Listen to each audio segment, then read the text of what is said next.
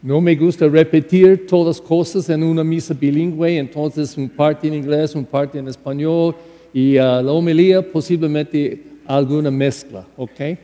Uh, when I came in today, well, first of all, as you heard last weekend, I had uh, cataract surgery. I had the second eye today. And I have to say, I'm seeing too clearly. It's almost freaky. Um, um, I don't want to get into great detail, but when I went to shave today, I could see like the pores of my skin, like the pores. And it's like, really? Is eyesight supposed to be this good? And then when I came up here to the altar, I was approaching and I see smoke coming up from here. I said, oh my God, one of the pumpkins is on fire. I, what is this? And then I discovered two sticks of incense here. And um, that's what's going on with my eyes right now. It's unbelievable. But I am grateful. I'm so grateful. I don't have my glasses. And, and I hope that I, as I suggested before, that it's a metaphor not just to see more clearly here, but more clearly with the eyes of the heart. Because that's what I think Thanksgiving Day is about. It's about um, seeing with the heart. It's about seeing with the heart in a way that gratitude just bubbles up inside of us and we, we experience gratitude. Um, now, you might think that we do this automatically, or, but look at what we do with children. How many times grandma comes over to the house and, and she brings a little gift for your little child, three or four years old, and the kid just takes it and runs away. Come back here! Say thank you to grandma. That's what the nuns did in school.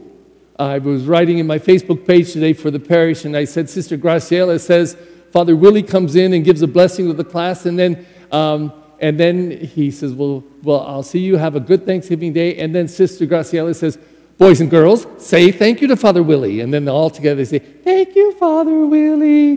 But, but they have to be told. It's gratitude, I, I think it's automatic in that we feel some joy but to elevate it so that we actually see it as blessing and grace, and then we, we find ourselves needing to say thank you. That's where the real blessing comes. That's where we, we recognize it as gift. That's where we see that we are better because that we have received it. So today, all the readings about blessing but the gospel, the very familiar one, we heard it about a month ago too, or um, you, say this, you see the scene, there's 10 lepers, and, and there's hidden things in this word that you have to, you have to understand what's going on because it, um, it, it doesn't detail it for us. But the first detail is to appreciate how lepers lived.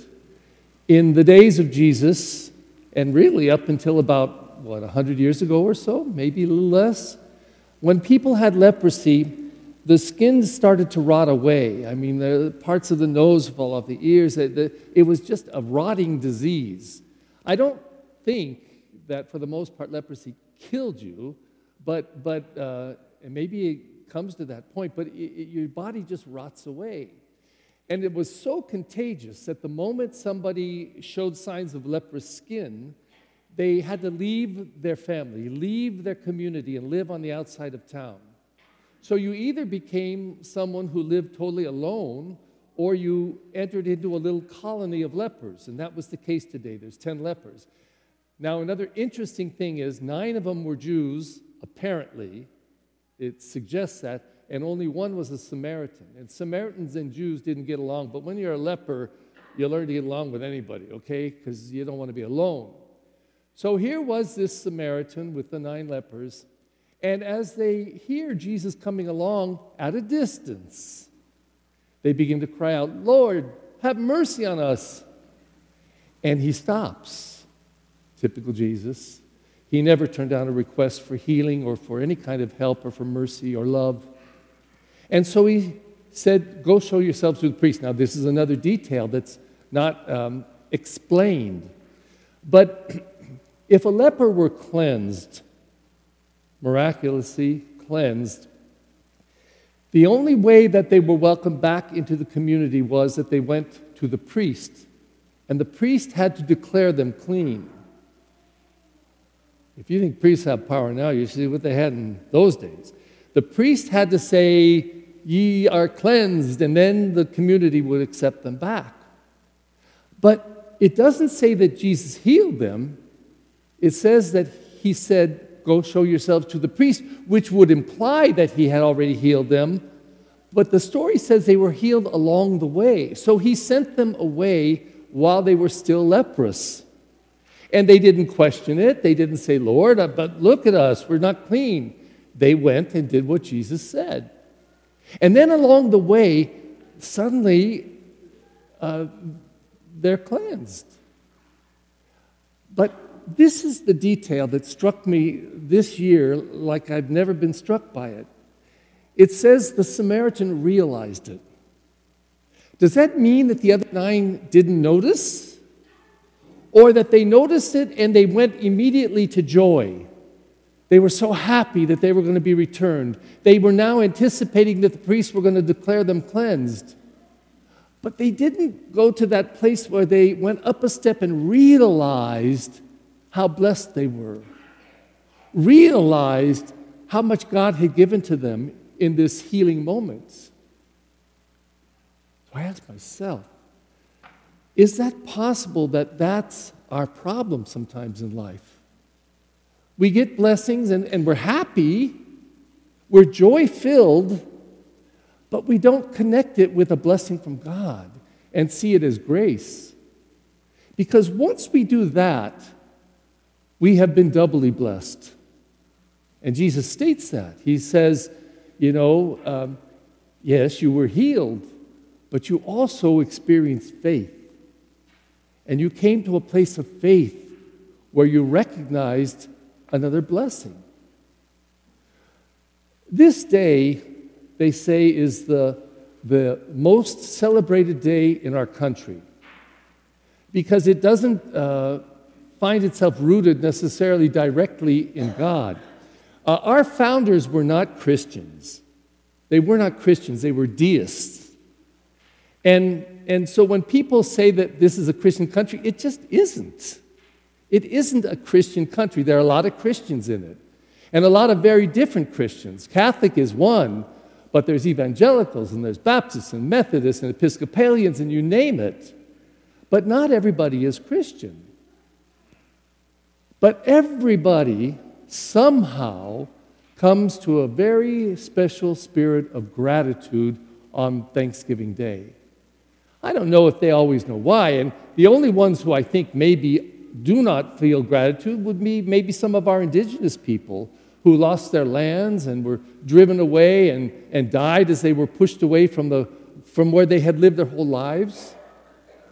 But on this day, we all experience gratitude. Would that, would that we would every single day, that we would begin our day with gratitude. Thank you, God, I, I woke up. I'm alive.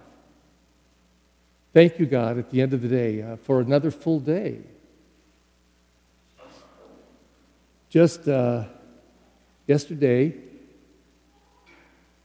I went to a house to uh, hear a confession and give communion and, and uh, anoint someone, um, if I heard it right, it was in Spanish, and if I heard it right, he's been in that bed for 10 years.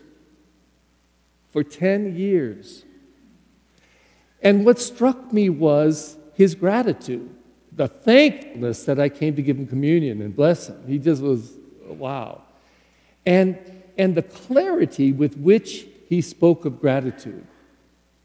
And I left saying, Oh my God, if I were in a bed for one year, I'd, I'd, I'd, want it all to be over. But 10 years lying in a bed in one room, that's it.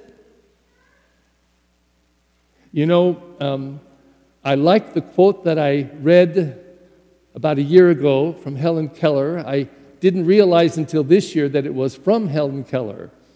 And she said, I cried because I had no shoes until I saw a man who had no feet. And if that's the case, then we ought to be able to find gratitude in anything. I remember um, I, when I was in South Central Los Angeles, I used to travel on Slauson an awful lot And my favorite store, or my favorite, my favorite building in all of Slauson was a liquor store. Not for what you think. I never even went into the store. But on the side of the building, in big, big writing, it said something like this, and I wished, I think at the time, I didn't have a camera on my phone or anything like that, so I couldn't take a picture, but I wished I had because I would have loved to have kept these words, you know, just seared into my brain and, and be able to visit them often. But it said something like this I thank you, God, for all that I have. I thank you, God, for all that I have lost. And I thank you, God, for all that I will receive. I have to say, it was the most thankful building I've ever met.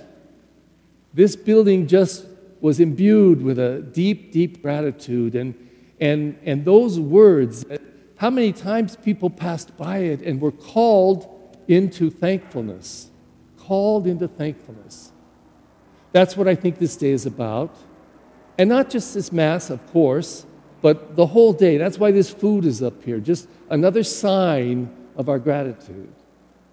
Another way of receiving blessing, a blessing that we'll give at the end, but to bring this blessing back to the house and set it on the table and then combine it with all the other food and all of the celebration and all of the drink and, and all of the enjoyments, just to lift up, like this leper did, a spirit of thanks, gratitude to God. And so Jesus said to him, Go on your way. Your faith has saved you. And that's why we come here. And just a side, we say it often, but it's true. The Eucharist is a celebration of thanks. The word eucharistein in Greek is thanks, thankfulness. So that the reason that we gather at every single liturgy is to give thanks, to celebrate thanks. But if we, a Eucharistic people, don't lift it to that level of seeing everything as gift from God, that even in our sin, even in our sin, grace is present. How many times it's the, the very sin that's been the worst sin of our life that changes us the most? Although it's not a sin for someone to be alcoholic, it's a disease, but an alcoholic who changes their life will tell you, I thank God for my alcoholism because that has changed my life and I'm better because of it. Oh, I suffered. Oh, I was in the gutter. Oh, I was a mess. But this brought me back to my higher power, to my God. Thank God that we don't have to end up in the gutter to be grateful. But what if, for everything in our life, the good and the bad, the high and the low, the in and the out, everything, we could say, Thank you, God. It could be worse. And I thank you, God, that it isn't. And it will become better, I believe. And I thank you, God, for that. No quiero repetir todo, excepto a decir que un espíritu de gratitud, yo creo, es un don de Dios. Es un don de Dios. Porque mucha gente recibe bastante en la vida y no aprecian. Cuando estuve en mi primer parroquia eh, en San Marino, muy rico, muy rico, yo encontré personas que tenían bastante dinero y nunca, nunca tenía una, parece, de, gratitud y alegría. Uh, eh, no puedo juzgar a nadie, pero en todas mis parroquias yo observé, y posiblemente estaba en mi mente, pero observé cuando la gente vinieron a la comunión, siempre tenía caras como eso, la mayoría. Amén. Y yo pensé, ay, cuántas cosas tienen, cuánto dinero, ¿y dónde está su alegría? ¿Dónde está su gozo? Tiene bastante, pero su cara es, amén.